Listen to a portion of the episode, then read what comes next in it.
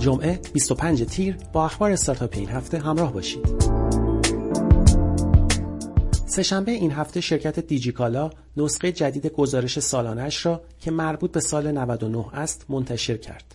مرور سریع گزارش دیجیکالا نشان می‌دهد که بیش از 2300 برند در دیجی استایل، 100 هزار عنوان کتاب در فیدیبو و 3 میلیون کالا در کومودا وجود دارد. در سال 99 مبلغی بیش از 330 میلیارد تومان اعتبار از سوی دیجیپی به کاربران دیجیکالا برای خرید اقساطی پرداخت شده است.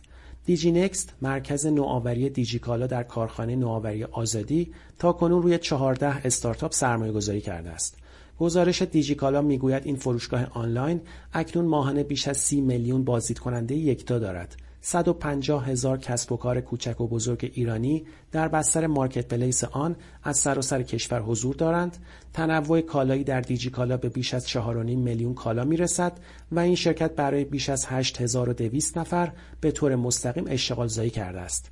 دیجیکالا در بخشی از گزارش خود اعلام کرده که ارزش خالص کالای فروخته شده یعنی شاخص NMV آن در سال 99 در مقایسه با سال 98 رشد 151 درصدی یا به عبارتی دو برابری داشته است. این هفته اسنپ خبر داد امکان تصفیه حساب در لحظه با رانندگان را به 12 بانک افزایش داده است. به کمک این قابلیت درآمد رانندگان اسنپ در کمتر از چند دقیقه به حسابشان واریز می شود. فرید شهابی مدیر تجاری اسنپ در این رابطه گفت این دوازده بانک حدود 85 درصد از کاربران راننده اسنپ را پوشش می‌دهند. دیجی پی این هفته خبر داد در طرح خرید اقساطی آن از ابتدای سال 99 تا کنون صدها میلیارد تومان اعتبار خرید آنلاین کالا به بیش از 52 هزار نفر در سراسر کشور اعطا شده که نزدیک به 20 هزار نفر از این تعداد از ابتدای سال جاری بوده است. سهشنبه این هفته بازار گزارش جدیدی با عنوان گزارش تبلیغات سال 99 خود را منتشر کرد. بر اساس این گزارش در سال 99 تبلیغات در جستجو توانسته بیش از 23 میلیون نصب به تبلیغ دهندگان بدهد. ابزار تبلیغات در ویدیو 742 میلیون آگهی برای کاربران مشاهده کننده ویدیو پخش کرده و 26 میلیون بازدید روزانه از ردیف تبلیغات در گشت و گذار ثبت شده است. بازار می‌گوید در حال تبدیل شدن به یک رسانه انتشار محتوا از یک store صرف است. بر اساس گزارش بازار، اپلیکیشن های اسنپ، فیلیمو، دیوار، آپ و دیجیکالا به ترتیب پنج نام پرتکرار در جستجوهای کاربران طی سال 99 در بزرگترین store ایرانی بودند.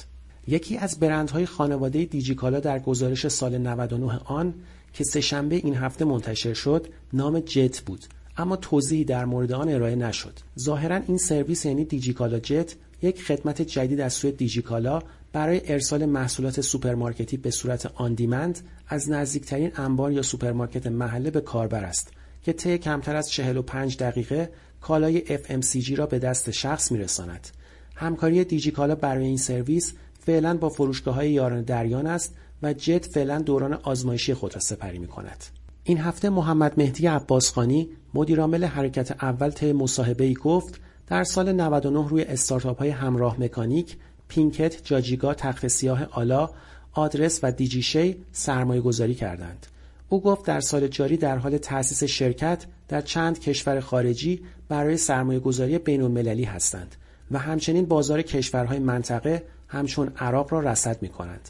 عباسخانی معتقد است سرمایه گذار خارجی باید پس از عبور از فیلتر وارد ایران بشود. او عقیده دارد که سال 1400 سال بسیار بزرگی برای مجموعه حرکت اول خواهد بود. دوشنبه این هفته اپلیکیشن همدم به عنوان پلتفرمی برای انتخاب آگاهانه در ازدواج پس از گذراندن دوره پایلوت خود به صورت رسمی رونمایی شد. مدیر این برنامه گفت در نسخه آزمایشی این اپلیکیشن 70 هزار نفر ثبت نام کردند و 3500 مورد به ازدواج ختم شده که تاکنون طلاق نداشتند. همدم توسط سازمان تبلیغات اسلامی تولید شده است. این هفته قائم مقام رئیس و معاون امور حقوقی ساترا گفت مجوزهای وزارت ارشاد را دیگر به رسمیت نمی‌شناسیم و هر طرح یا فیلمنامه‌ای که بخواهد مجوز تولید دریافت کند قبل از این شورا به کمیته های تخصصی ما می‌رسد.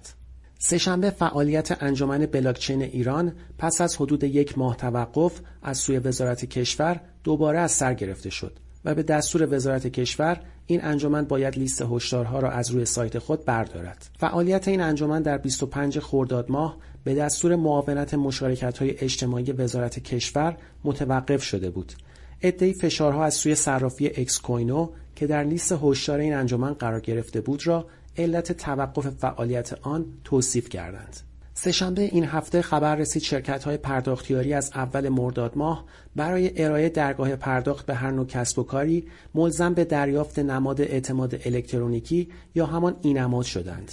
نکته مهم در بخشنامه جدید شاپرک اینجاست که فروشگاه های اینترنتی فعال بر بستر شبکه های اجتماعی همچون تلگرام و اینستاگرام قادر به دریافت اینماد نیستند زیرا اینماد به سایت ها داده می شود.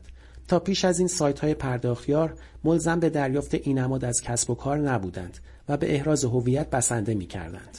شنبه این هفته آذری جهرومی وزیر ارتباطات از مشاهده تحرکات جدید توسط مهاجمان سایبری برای طراحی حملات باجافزاری خبر داد. این هشدار وی در حالی بود که جمعه هفته قبل خبر از حمله سایبری به شرکت راهآهن ایران رسید.